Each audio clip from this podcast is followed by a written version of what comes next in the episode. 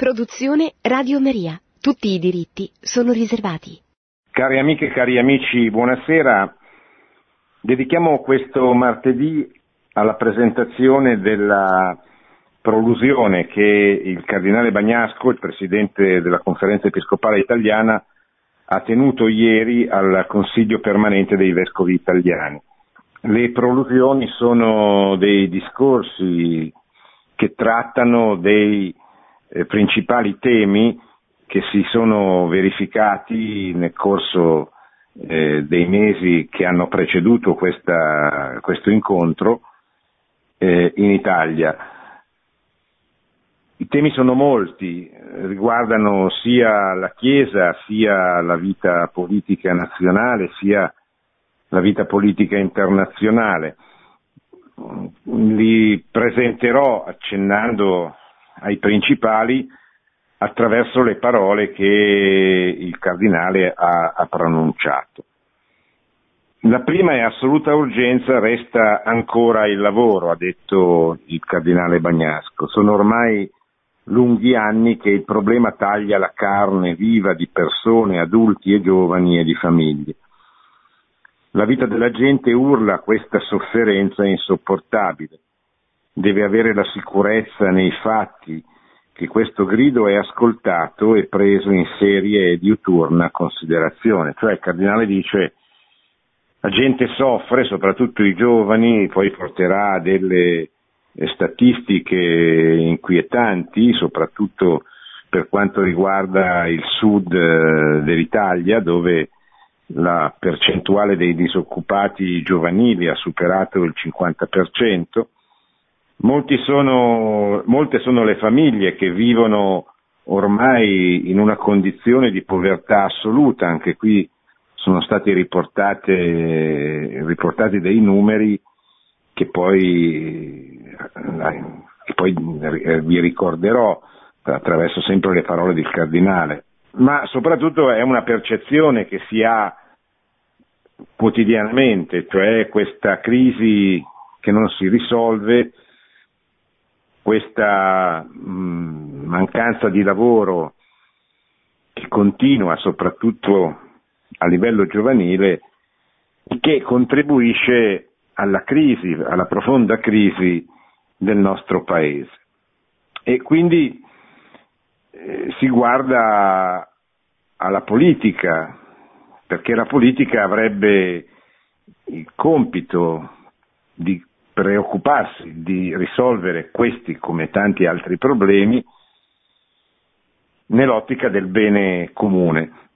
Purtroppo la politica non, non, non risponde come dovrebbe, non perché si debba pretendere dalla politica la soluzione di qualsiasi problema, ma perché la percezione che la gente ha è che la classe politica, la classe dirigente sia in tutt'altre faccende affaccendata e non si preoccupi di queste emergenze. Tuttavia, dice il cardinale, non rinunciamo a riconoscere nella politica una forma alta di carità, ricordate la famosa espressione eh, di Paolo VI che definì la politica come la più alta espressione della carità, cioè di servizio al popolo attenta ad affrontare questioni quali il lavoro, la famiglia, i giovani, l'inverno demografico, soprattutto l'inverno demografico è una delle caratteristiche più, più, più evidenti della, crisi, della nostra crisi italiana, ne parleremo più avanti, ma quello che disarma il cittadino è vedere come la classe dirigente non si interessi assolutamente di questa drammatica urgenza rappresentata dall'inverno demografico, cioè dal fatto che non nascono bambini in Italia in numero sufficiente per colmare i morti. Quindi siamo, se prende questo e se andrà avanti in questa direzione, siamo destinati a scomparire come popolo, siamo destinati ad essere sostituiti e non potremo incolpare gli altri ma noi stessi perché, eh, perché non abbiamo più trasmesso, non abbiamo più fatto nascere dei bambini.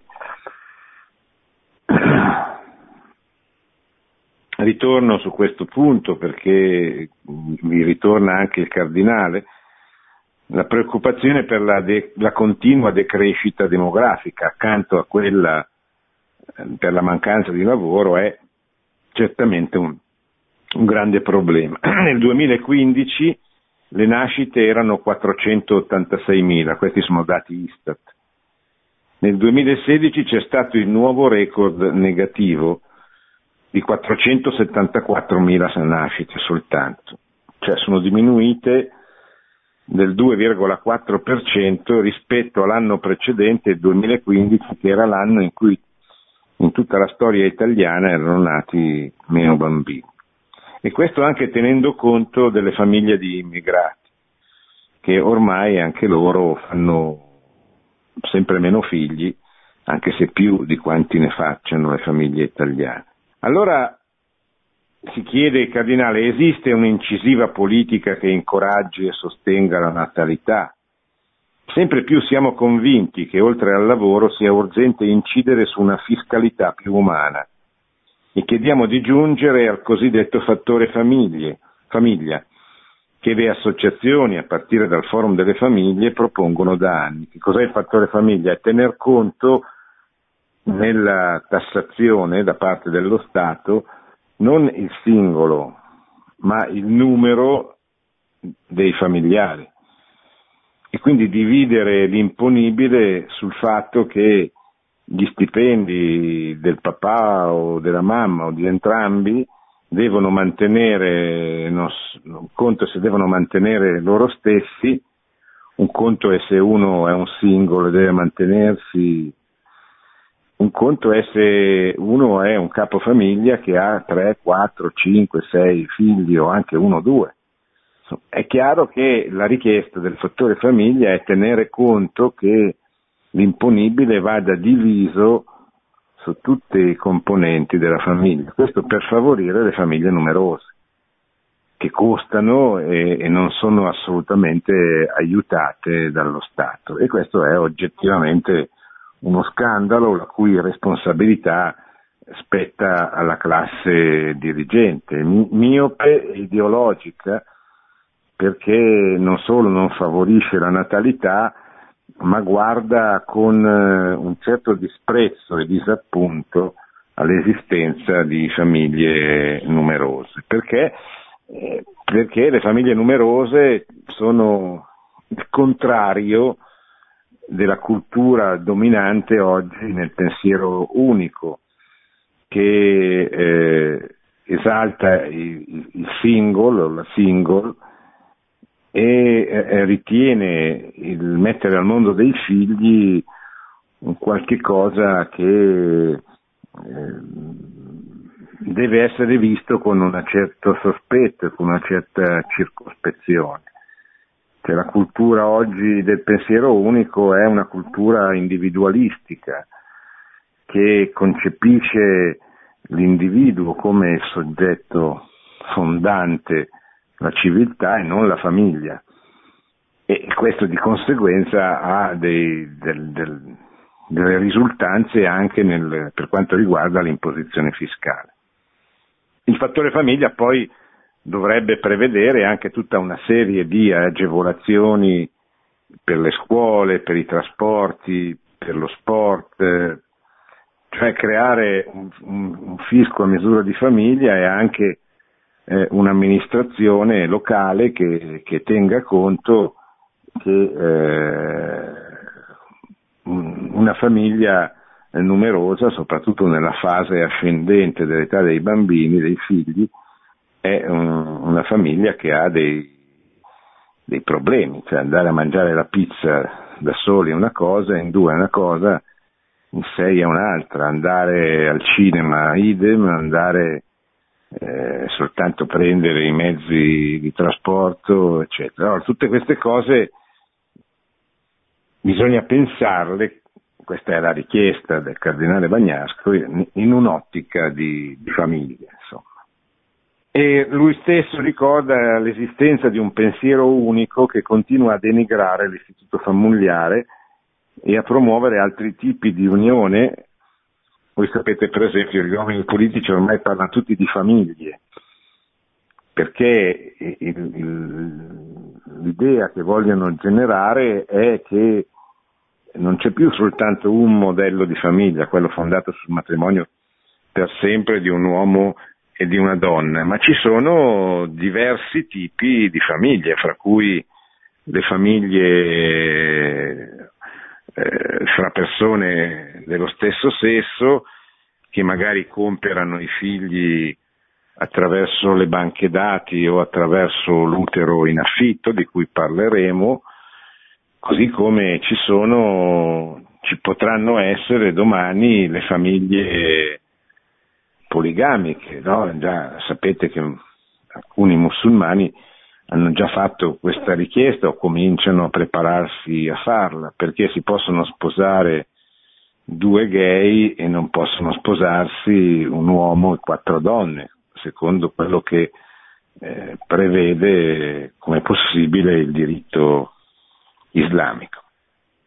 Cardinale ricorda a questo punto come la famiglia sia una sola e lo ricorda su, soprattutto nell'ottica del diritto dei figli di essere allevati da papà e mamma, nella differenza dei generi che, come l'esperienza universale testimonia, completa l'identità fisica e psichica del bambino, cioè il bambino viene completato, viene a maturare la propria umanità soltanto nella misura, nella misura in cui ha entrambi i modelli davanti, il modello maschile e il modello femminile, che eh, contribuiscono in maniera complementare a farlo crescere in maniera equilibrata. Ogni eh, ogni, ogni crescita che fosse sbilanciata da questo punto di vista, ci fosse un, o solo la figura maschile o solo quella femminile, sarebbe una, una crescita, un, un, crescere squilibrato ovviamente, perché manca eh, uno dei due poli, uno dei due punti di riferimento che, che la natura prevede per fare i bambini ma anche per farli crescere. Il cardinale poi parla dell'utero in affitto e dice una violenza discriminatoria viene esercitata anche verso le donne con la pratica della maternità surrogata, comunemente chiamata utero in affitto. Qui mi soffermo poco perché il fatto che sia una cosa aberrante, anche se viene presentata da qualcuno come un gesto di generosità, come per dire, cioè io metto il mio corpo a disposizione di quella coppia che non può avere dei figli, però in realtà siamo di fronte a un'aberrazione, siamo di fronte a, così, alla vendita del proprio corpo per portare in grembo un bambino che poi verrà prelevato alla madre per affidarlo normalmente a due uomini omosessuali che non possono riprodursi e che appunto pagano una donna perché attraverso l'utero in affitto possano avere un figlio che non è loro, però, eh, però passa eh, come loro. Si dice da parte di qualcuno, non pochi, dice beh ma però questo almeno dà la possibilità a dei bambini senza genitori di avere qualcheduno che si occupi di loro. Ebbene, questo è il grande problema delle adozioni. In Italia ogni anno 10.000 famiglie chiedono di adottare un minore.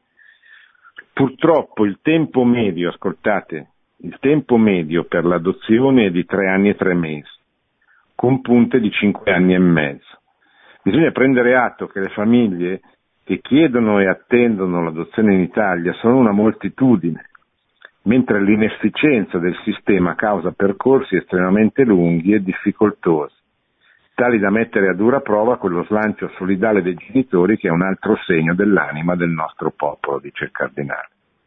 Quindi noi per adottare un bambino abbiamo bisogno dai 3 ai 5 anni. E allora molte coppie vanno all'estero, dove è più semplice, anche se molto più costoso, è molto più breve, ecco. Allora perché uno Stato, una classe dirigente non si preoccupa di, eh, di risolvere questo problema, di facilitare, di eliminare tutte le lungaggini burocratiche che rendono così difficile la possibilità di adottare dei bambini? Questo è quello che un popolo normale si aspetta da una classe dirigente normale. Purtroppo la classe dirigente che abbiamo è una classe dirigente eh, così eh, profondamente invischiata dal punto di vista ideologico e questo le fa scegliere altre strade e soprattutto le fa dare eh, altre priorità alle proprie scelte politiche. A questo punto il cardinale cita il Santo Padre. Il Santo Padre, sapete che spesso viene criticato perché dice non se ne parla, non parla di queste cose. Non è vero che non parla di queste cose, il Papa ne ha parlato molte volte. Il cardinale ne ricorda soltanto alcune. Esiste un'ecologia dell'uomo, ha scritto Papa Francesco nella Laudato Si, nella sua enciclica, il numero 155 perché anche l'uomo possiede una natura che deve rispettare e che non può manipolare a piacere. Quindi, dice il Papa, esiste una natura. E il fatto una, che esista una natura è ciò che eh, l'ideologia del gender, che è l'ideologia oggi estremamente diffusa, a partire dalle scuole, dagli enti pubblici, ma imposta come agenda dei governi già dal 1995 quando si tenne la conferenza all'ONU, la conferenza a Pechino organizzata dall'ONU, l'ideologia del gender che sostanzialmente dice non c'è una natura maschile, non c'è una natura che eh, prevede appunto un'identità maschile o femminile, ma c'è il desiderio, la volontà del soggetto di essere maschio o femmina. Attenzione perché questo è il passaggio più importante dal punto di vista di questa ideologia. È la negazione appunto che esista una natura che con le proprie caratteristiche sessuali indichi una strada, cioè indichi un'identità. Io prendo atto di essere un maschio, scopro di essere un maschio non lo decido io, come non decido di essere nato nella famiglia dove sono nato, dai genitori dove sono nato, nel tempo in cui sono nato, nel luogo dove sono nato. Cioè l'uomo si abitua anche attraverso queste cose a, a ritrovarsi nella storia e a ritrovare il fatto di essere eh, qualcheduno pensato da qualcun altro. Qui si affaccia l'idea di Dio, cioè qui si affaccia l'idea di un, di un creatore che fa gli uomini a sua immagine e somiglianza. E l'uomo che accetta questo e che accetta i propri doni che tutti abbiamo, accetta i propri limiti, i propri difetti, alcuni dei quali sono anche nella natura nostra, naturali, però comincia a mettersi in dialogo con il suo Signore o Creatore, il suo Dio. Insomma. Comincia a capire di essere una creatura e quindi comincia a cercare il suo Creatore. Ora, tutto questo l'ideologia del genere lo abbatte, lo elimina. L'ideologia del genere dice sostanzialmente tu non preoccuparti, non esiste una natura, è un accidente il fatto che tu dal punto di vista fisico sia un maschio o sia una femmina. Quello che importa è il tuo desiderio. Quello che importa è quello che tu vuoi essere, quello che tu vuoi diventare, quello che senti. Ecco, vedete come qui entra nella cultura del pensiero unico dominante l'idea che tu non sei, che tu non ti trovi nella storia, non ti trovi fatto, ma tu ti fai, ti fai dall'inizio alla fine, ti fai completamente, concretamente, sei tu che ti costruisci.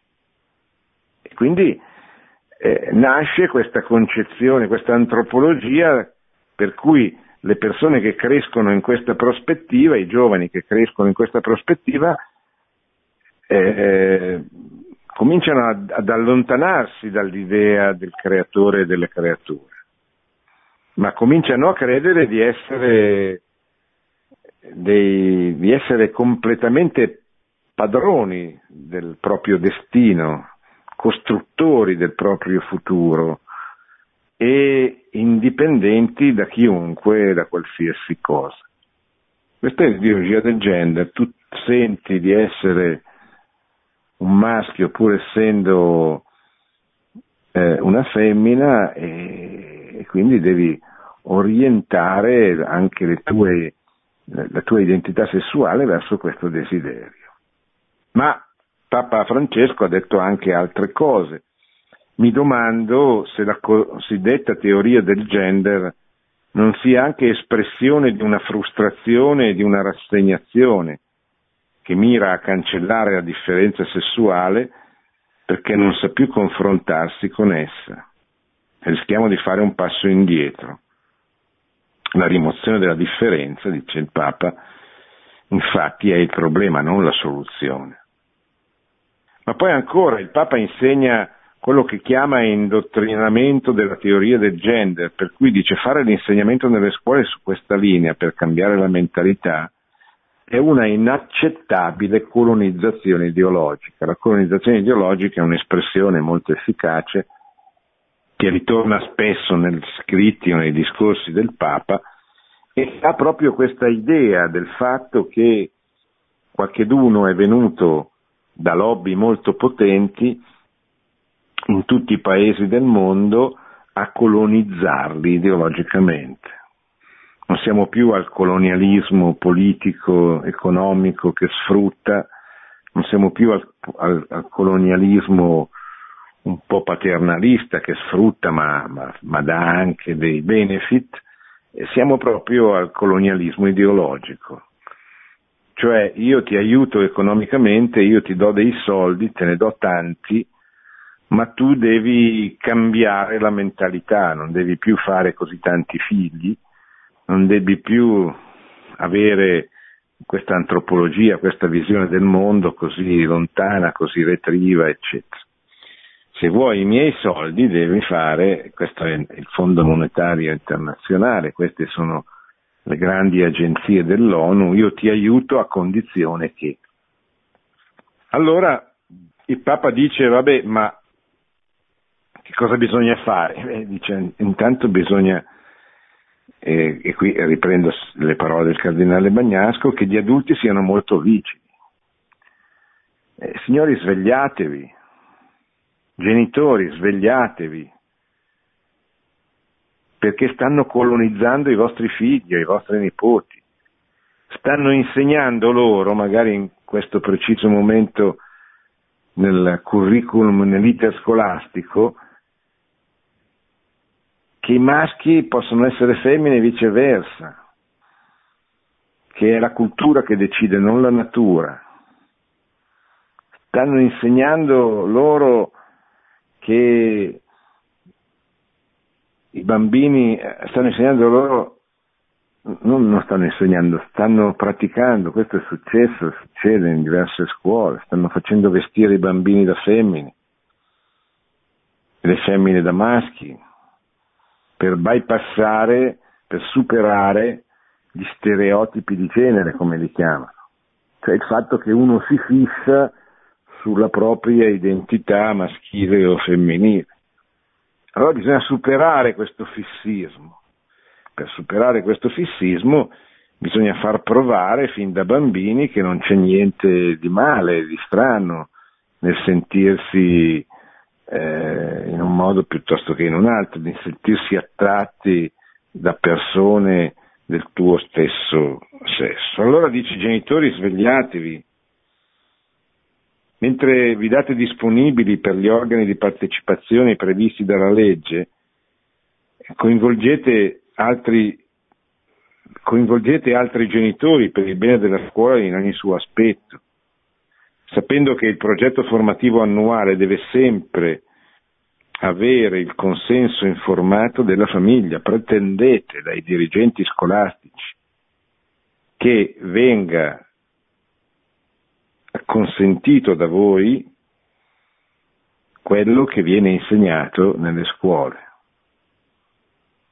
E siccome nelle scuole viene insegnata l'ideologia del gender e l'insegnamento viene affidato spesso a realtà LGBT o comunque favorevoli a questa ideologia, e voi dovete chiedere il consenso informato, noi do- dobbiamo dare il nostro consenso. E non datelo se non siete convintissimi.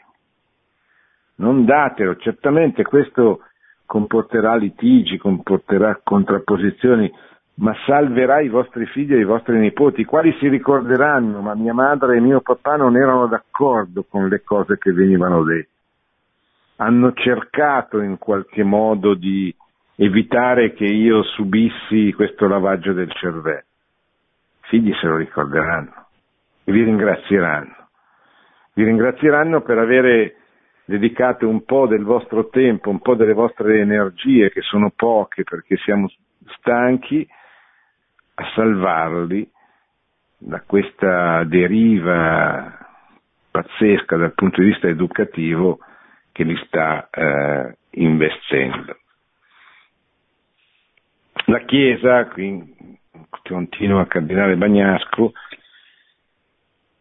ha combattuto sotto i regimi totalitari per affermare a prezzo di persecuzioni e di martiri che ogni persona è unica e irripetibile, nativamente dotata di libertà e di autodeterminazione. La Chiesa ha combattuto per ricordare che l'uomo non è il prodotto della collettività, che la persona precede la società. In altre epoche, da un altro punto di vista, dovendo affrontare un'altra ideologia molto diversa, la Chiesa ha dovuto ricordare che la persona è sì se stessa, ma non è un'isola autonoma dal resto, un mondo chiuso e sciolto da legami e responsabilità. La Chiesa ha ricordato che nella pluralità il singolo non scompare, ma si raggiunge, che le regole e i legami non sono i nemici della libertà, ma al contrario sono le sue condizioni. Se il collettivismo rende l'uomo ostaggio della società e dello Stato, l'individualismo libertario lo rende ostaggio di se stesso, delle sue pulsioni e dei suoi sentimenti. In un modo o nell'altro, cioè in una ideologia o nell'altra, l'uomo resta solo. Oggi sembra che la Chiesa debba ritornare a ricordare, a testimoniare che la persona è un individuo unico, sì, ma non è sciolto dagli altri. È in relazione con il mondo, in primo luogo con i propri simili. E questo oggi la Chiesa lo sta insegnando nell'epoca del post-relativismo, del postmoderno, nell'epoca dominata dal relativismo, un relativismo che però sta diventando sempre più dittatoriale e aggressivo, come diceva il cardinale Ratzinger, un relativismo che si cerca di imporre. Siamo nella fase, dopo il solve, nella fase del coagula, siamo nella fase che comincia a essere una sorta di imposizione attraverso le leggi. Tutti sapete come in Francia sia stata approvata una legge che prevede la, pre- la prigione fino a due anni e una multa di 250.000 euro per chi sul web, cioè su internet, sostenesse che l'aborto è una brutta cosa, un delitto. Cioè chi usasse i social per denunciare l'aborto, condannarlo, eccetera, rischia la, la, la prigione. Ora questo, questo, è un passaggio di qualità che, che non avevamo presente, che ci, ci lascia un po' per spiazzati, eppure è così, è la realtà. È la realtà per cui la legge sulle unioni civili non prevede l'obiezione di coscienza e quindi costringe i, i, i, sindaci, costringe i sindaci a compiere dei gesti contro la loro coscienza oppure ad andare sotto processo. E la legge attualmente in discussione alla Camera sull'eutanasia, sulle disposizioni anticipate di trattamento, anche questa non prevede la legge, l'obiezione di coscienza. Ma su questa il cardinale Bagnasco si è soffermato molto a lungo, molto più a lungo, perché è la battaglia di oggi, è il problema di oggi. La legge sul fine vita di cui è in atto l'iter parlamentare è lontana da una, da una impostazione personalistica. Personalistica vuol dire che si rifà alla dottrina della persona che è la dottrina a cui si, si richiama la Chiesa cattolica sulla base di una sua riflessione fatta da numerosi autori, teologi, filosofi, ma fatta anzitutto dal Signore Gesù. Il Vangelo ci presenta il figlio di Dio come attentissimo alle persone, alla persona, alla singola persona. Quello che nell'epoca pagana era così considerato o una persona importantissima o comunque uno che poteva essere tranquillamente eliminato perché non, si, non se ne sarebbe accorto nessuno, eh, Gesù ribalta completamente questa visione del mondo e privilegia, esalta, mette al centro chi? I bambini e gli ultimi, le donne, la samaritana, eh, le persone, anche le persone disprezzate per il loro potere, le va a prendere Gesù, no? Zaccheo, Matteo, che diventa suo apostolo. Gesù va a prendere non soltanto i poveri, i derelitti, gli ultimi, ma va a prendere anche quelle persone che sono disprezzate per la funzione che hanno dentro la società dal resto della società stessa. E va a prendere, va a parlare alle prostitute. Non lo fa per scandalizzare, anche se scandalizza, lo fa per capire che il cristiano che deve imitare Gesù per salvare le anime non si deve preoccupare dei piccoli o grandi scandali che può provocare, perché la priorità è salvare le anime. Per salvare le anime bisogna parlare alle anime. Certo, poi bisogna essere prudenti, San Paolo dirà se, tutti, se, se quello che stai facendo scandalizza un fratello non farlo, ma non al prezzo da non andare a parlare con una persona lontana perché questo potrebbe irritare, no? la sindrome del, del figlio maggiore che rimane a casa e che non riesce ad accettare il fatto che il padre butti le braccia al collo al figlio minore che è tornato dopo aver sperperato il suo tesoro, la sua parte del patrimonio. A questo punto il cardinale parla della legge sta parlando della legge, dice della legge sul fine vita, è lontanissima da un'impostazione personalistica, radicalmente individualistica, è adatta a un individuo che si interpreta a prescindere dalle relazioni, un padrone assoluto di una vita che non si è dato. Questo è l'individualismo che soggiace alla, alla legge sulle disposizioni anticipate di trattamento. Attenzione che sono cambiate le parole rispetto alla legge della precedente legislatura che parlava di dichiarazioni anticipate. Le dichiarazioni sono diventate disposizioni. Disposizione vuol dire dare un ordine. Io dispongo che la mia vita non debba essere oggetto di cure. Non dichiaro che adesso, in questo momento, preferirei se in realtà la vita è un bene originario, scrive il cardinale. Se non fosse indisponibile tutti saremmo esposti all'arbitrio di chi volesse farsene padrone. Questa visione antropologica, oltre a essere corrispondente all'esperienza, ha ispirato leggi, costituzioni e carte internazionali, ha reso le società più vivibili, più giuste, solidali, è acquisito che l'accanimento terapeutico, di cui non si parla peraltro nel testo, è una situazione precisa da escludere, ma è evidente che la categoria di terapie proporzionate o sproporzionate si presta alla più ampia discrezionalità soggettiva, che è quello che succede di fronte a questa legge, distinguendo tra intervento terapeutico e sostegno alle funzioni vitali. Si rimane sconcertati, continua il cardinale, anche vedendo il medico ridotto a un funzionario notarile. Secondo questa legge il medico deve limitarsi a eseguire quello che il paziente gli ha chiesto 15 anni, 20 anni, 10 anni prima. un, un, funzionario che prende atto ed esegue prescindendo dal suo giudizio in scienza e coscienza. Così pure sul versante del paziente suscita forti perplessità, scrive il cardinale Bagnasco, il valore praticamente definitivo delle dichiarazioni, senza tener conto delle età della vita, della situazione, del momento, di chi le redice, che poi dichiarazioni che non sono più dichiarazioni ma sono disposizioni. L'esperienza insegna che questi sono solo elementi che incidono non poco sul giudizio. La morte non deve essere dilazionata, conclude il cardinale, e quindi siamo contrari all'accanimento terapeutico, ma non deve neppure essere anticipata con l'eutanasia. Il malato deve essere accompagnato con le cure, con la costante vicinanza e con l'amore.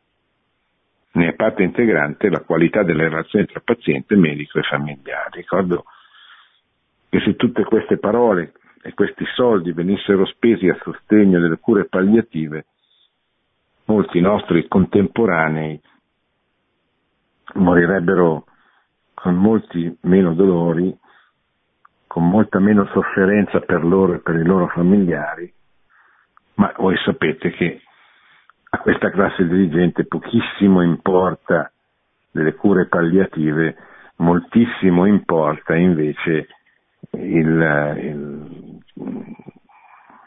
così, eh, eh, scardinare, diciamo così, una certa antropologia, una certa visione del mondo fondata sulla persona che è soggetto di una famiglia, componente di una famiglia, componente di un corpo intermedio, componente di un comune, componente di una società. Questo va scardinato, l'individuo va slegato, come diceva Renzi nella, durante la campagna elettorale, per il no bisogna disintermediare l'Italia, cioè bisogna eliminare i corpi interve- intermedi che costituiscono un ostacolo e passare a una sorta di democrazia diretta per via digitale, qualcosa di simile a quello che sta avvenendo nel campo avverso del Movimento 5 Stelle. La Chiesa infatti, la Chiesa inoltre si sta occupando moltissimo, scrive il Cardinale, degli immigrati, sia aiutandoli a casa loro, sia realizzando dei corridoi umanitari per l'arrivo in Italia eh, dei profughi che, sfa, che fuggono, che scappano dai conflitti o comunque dalla fame in altri paesi. E infine il terzo livello, il cardinale mette in luce le diverse risorse che sono state usate nell'ottica, nel campo della, dell'accoglienza. No? Un'accoglienza, dice, sempre necessaria, ma anche un'accoglienza che abbia l'intento di integrare cioè di, di, di, fare entrare dentro il nostro tessuto sociale coloro che mostrano nei fatti e non solo con le parole di volerlo, di partecipare attivamente ai percorsi previsti, di imparare la lingua, di conoscere il nostro paese e la sua cultura, di cominciare ad amarlo come se fosse il proprio, operando per il bene comune. E questo conclude poi il cardinale nella prospettiva di di un'Europa che non sia più l'Europa dei capi di Stato, ma sia l'Europa dei popoli, l'Europa che non rinneghi le sue origini giudaico-cristiane, la sua storia, la sua identità continentale e che rispetti e valorizzi tutte le tradizioni e culture che sono, risiedono dentro di essa e che, eh, diventi, che, che potrebbero anche essere da questa Europa in qualche modo mostrati, mostrati come valori al mondo, come valori capaci di, di, contaminare, di fare diventare migliore anche il mondo che guardasse a questa storia, a questa tradizione, a questi valori che si sono incarnati nella storia europea e che invece purtroppo eh, la, la, la, la, classe dirigente attuale dell'Unione Europea disprezza e, e relega in un piccolo angolo della storia.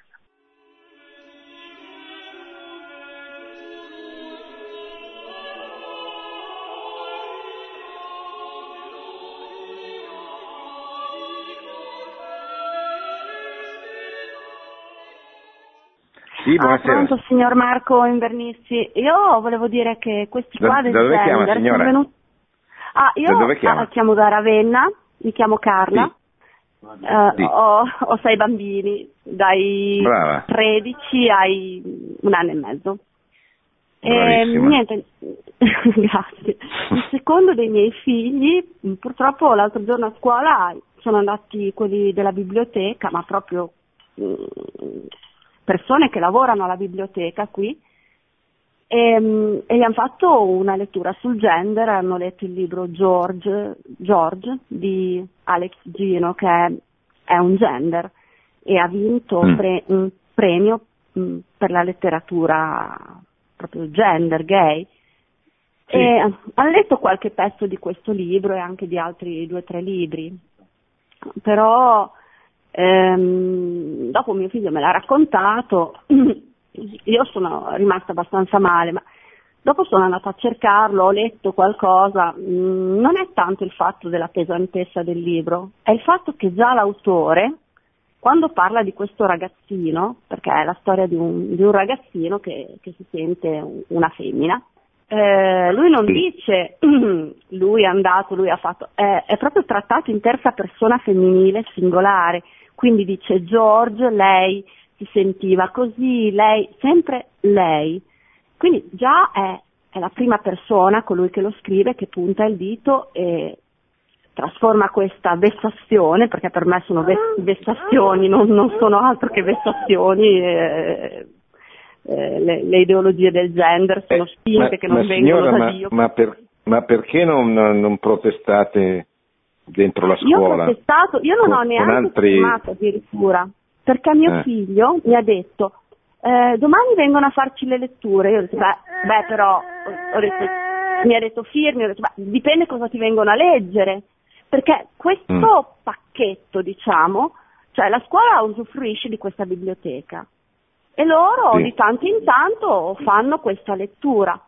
Quello che, che mi dà molto fastidio, io credo, dopo ho parlato con la signora della biblioteca, proprio la, la responsabile, le due Mm. che hanno fatto le letture, e, mm, niente, praticamente hanno, hanno detto che loro non se la sen- l'hanno letto in altre scuole, che nessuno si è mai lamentato e che non se la sentono mh, di fare una lista dei libri che andranno a leggere ai bambini, perché io ho detto come gli insegnanti fanno tutti i loro programmi e ne rendono edotti i genitori del programma Certo. annuale che faranno, loro che vanno a fare delle letture a dei minori devono dire cosa almeno gli vanno le- a leggere, perché in una biblioteca c'è di tutto.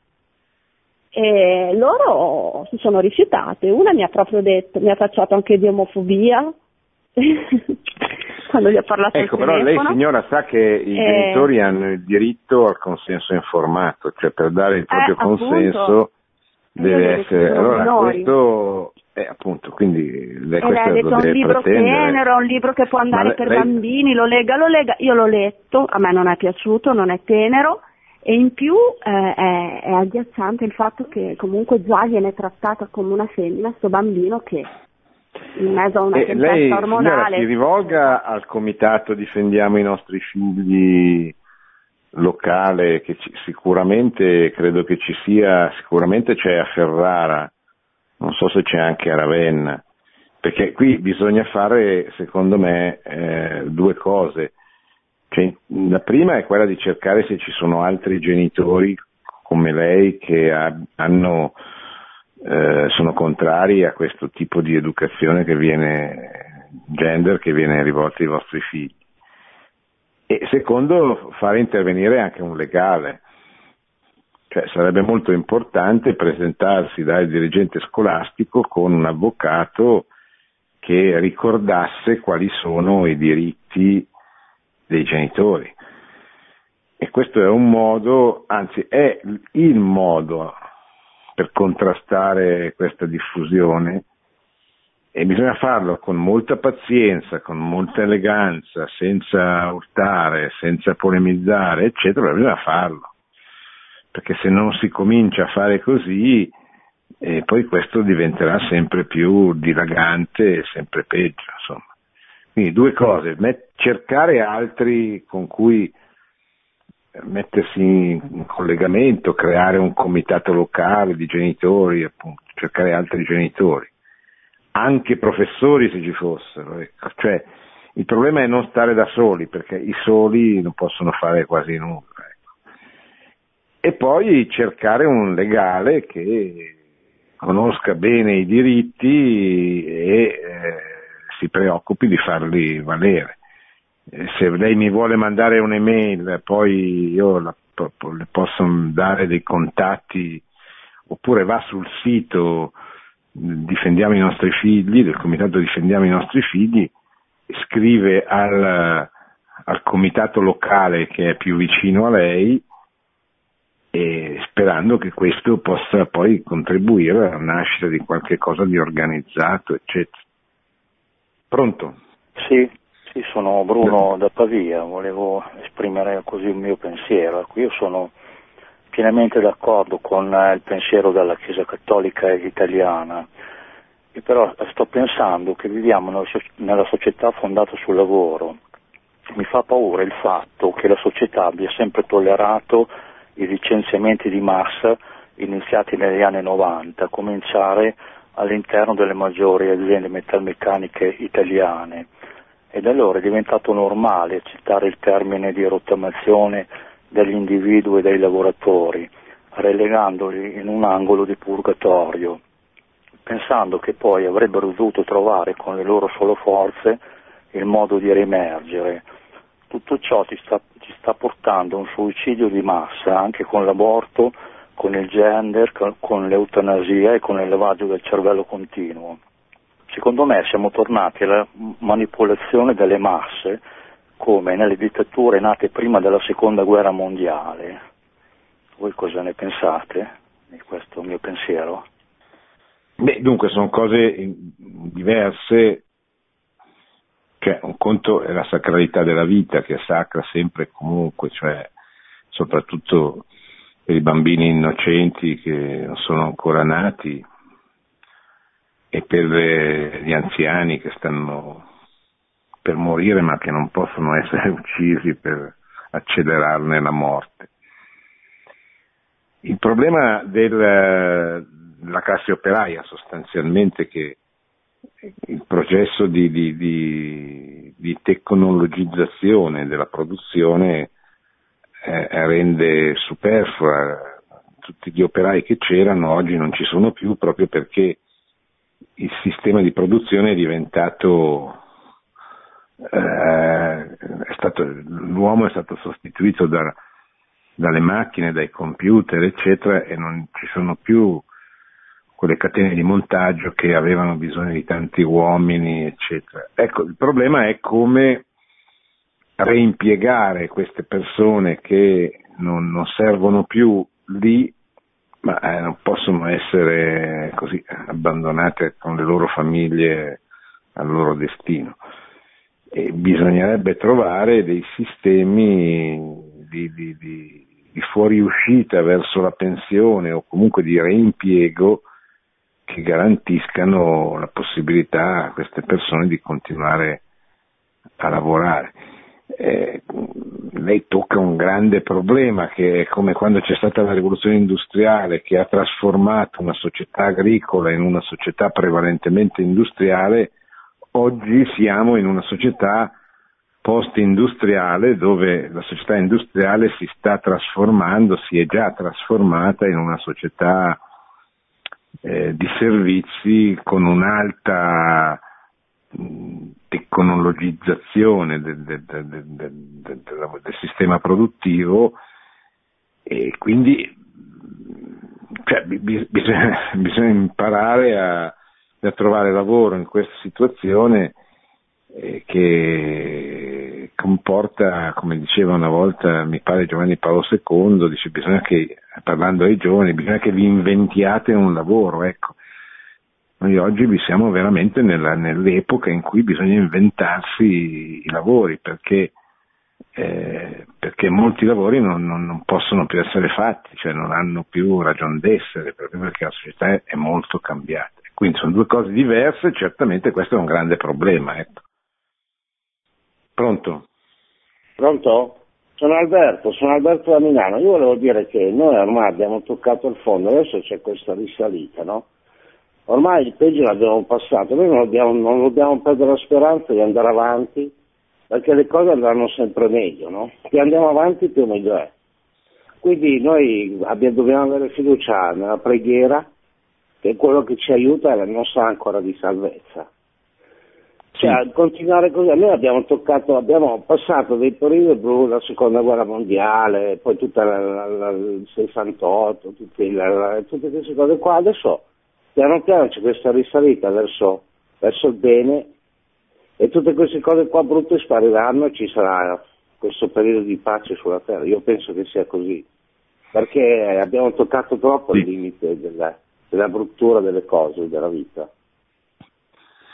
Sì, sa come dice, c'è un proverbio che dice che non c'è limite al peggio, quindi eh, sicuramente siamo in un mondo che muore, che sta morendo, che è già morto da un certo punto di vista, eh, però dentro un mondo che muore c'è sempre un, un, mondo nuovo che nasce. Ecco, su qui bisogna stare molto attenti perché potrebbe nascere anche un mondo storto, siamo noi che dobbiamo farlo nascere diritto, cioè autentico, pieno di valori, pieno di principi, eccetera.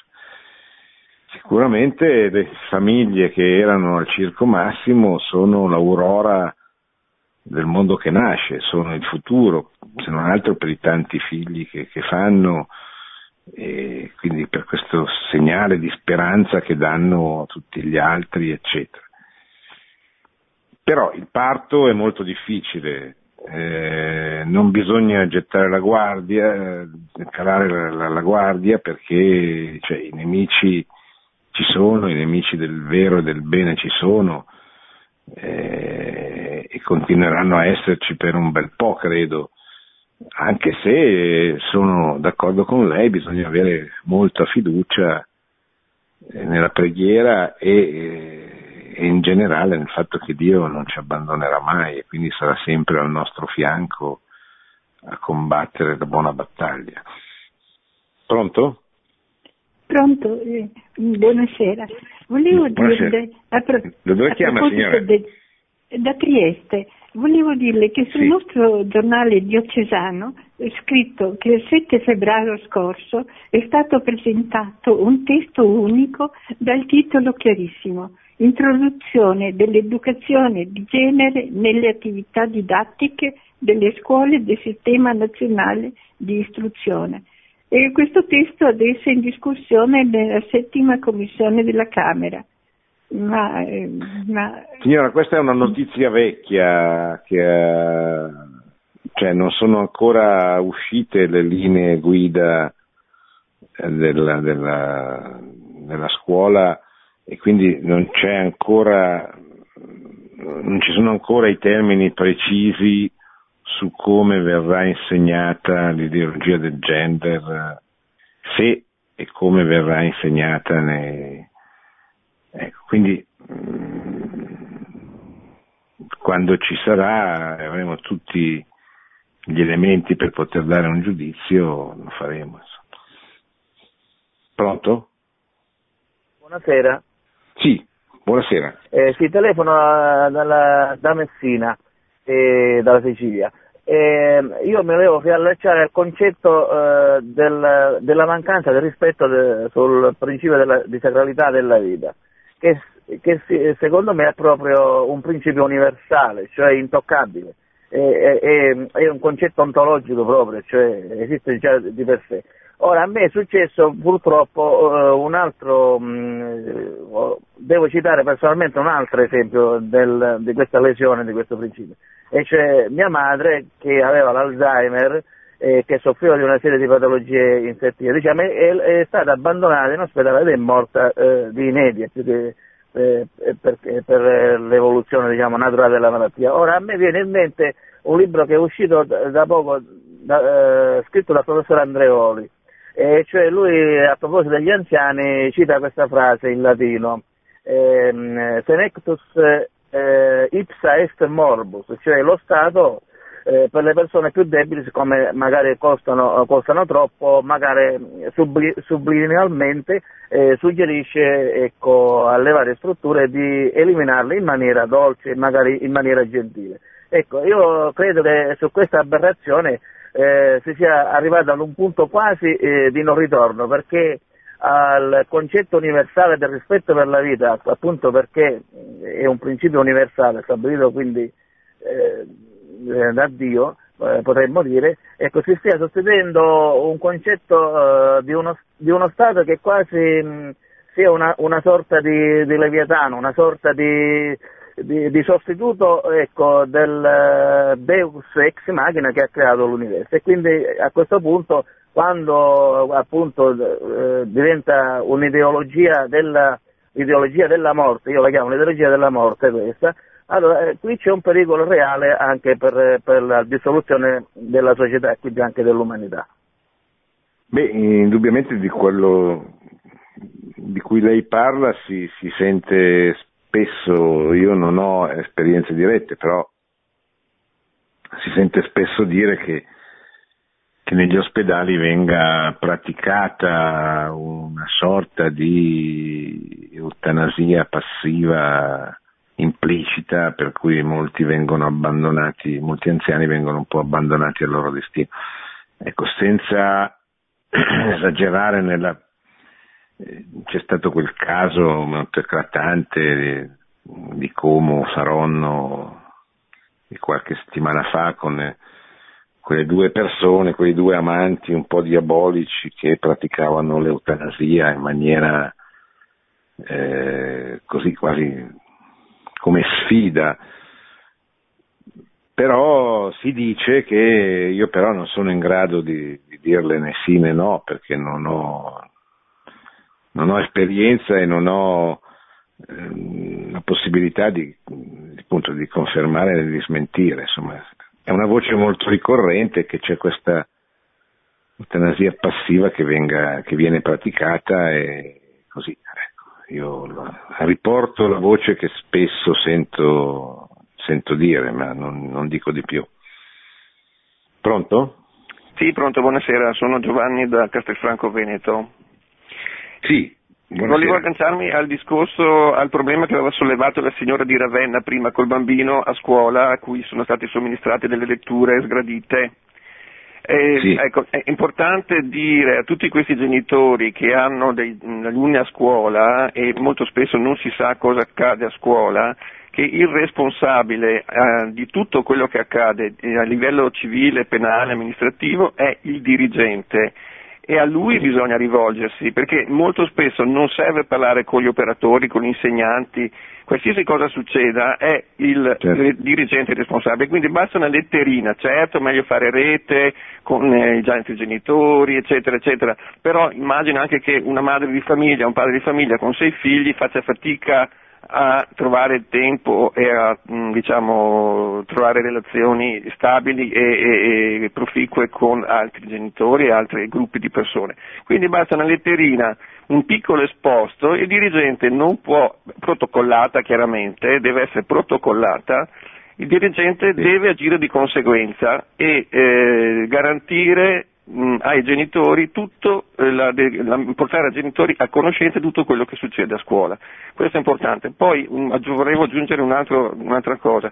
Il cardinale Bagnasco, da quello che hai riferito, ha parlato dell'Europa dei popoli. E, mh, se ne parla molto, però è mh, poco chiaro come ottenerla questa Europa dei popoli, perché credo che comporti uno stravolgimento e una piccola rivoluzione, se non grande, di tutto quello che è l'impianto dell'Unione Europea.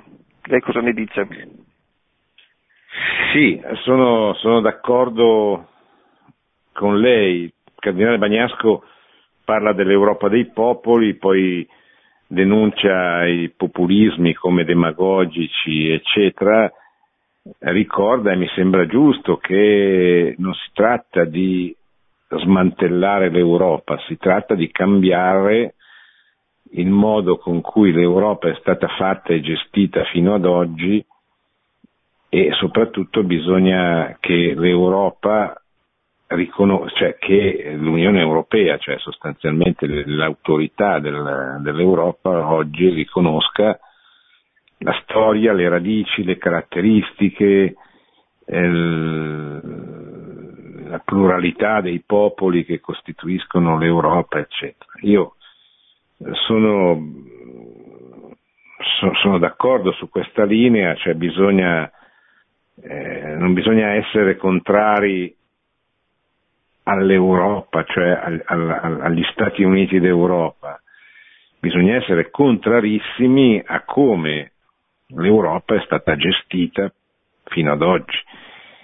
Questo modo anonimo, esclusivamente finanziario e economico, che disprezza, nega la storia, le radici e, e così, le, le, i grandi ideali che possono tenere insieme i popoli europei è un'Europa che non va da nessuna parte. Certo, bisogna anche essere molto realistici e dire che quelli che la pensano come noi, cioè che fedeli alle radici cristiane, che vorrebbero un'Europa dei popoli rispettosa, così, e purtroppo siamo una minoranza, ecco.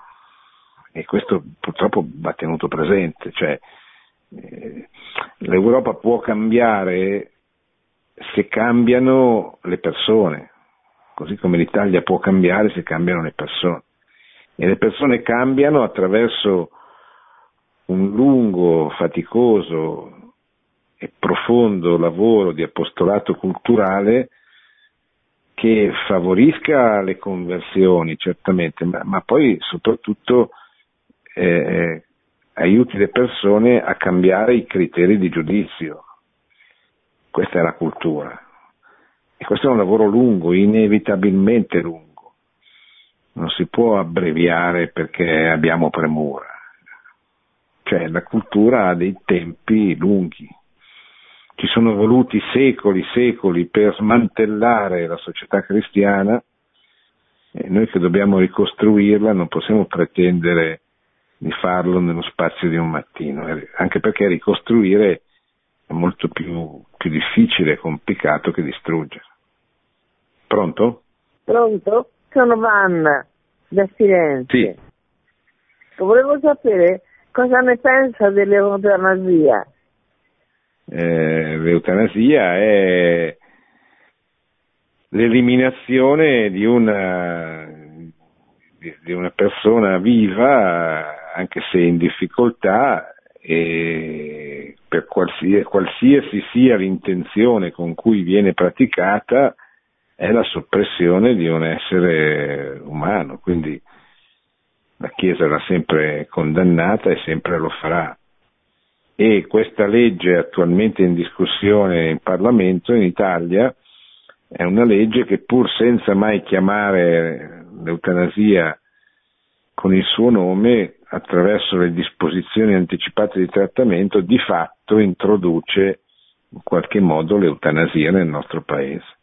Ecco perché va combattuta, va denunciata, va smascherata, perché è una, è una legge iniqua che, che no, non bisognerebbe mai approvare, ma purtroppo, purtroppo ci sono i numeri perché lo possano fare. Ecco. Bene, siamo arrivati al termine di questa trasmissione, ringrazio coloro che sono intervenuti, ringrazio Marco in regia, vi ricordo che abbiamo riportato le parole del cardinale Bagnasco, il presidente dei vescovi italiani, pronunciate durante la prolusione al Consiglio permanente della CEI. Sono stati trattati temi molto importanti, il principale dei quali riguarda l'eutanasia, cioè riguarda quella legge sulle disposizioni anticipate di trattamento che attualmente è in discussione alla Camera dei Deputati, che poi dovrà passare al Senato per essere approvata definitivamente, è una legge molto iniqua che introduce di fatto l'eutanasia anche se non la chiama mai con, con, questo nome. Il cardinale poi ha trattato tanti altri temi, il lavoro, la disoccupazione, l'ideologia del gender, la colonizzazione ideologica che passa nelle scuole attraverso l'ideologia del gender, e fin, per arrivare fino all'Europa, al, al, fallimento di questa Europa e soprattutto al fallimento dello stile Unione Europea, auspicando che, che troviamo come, come popoli la forza per cambiare la linea di direzione. Grazie e buonanotte a tutti. Produzione Radio Maria. Tutti i diritti sono riservati.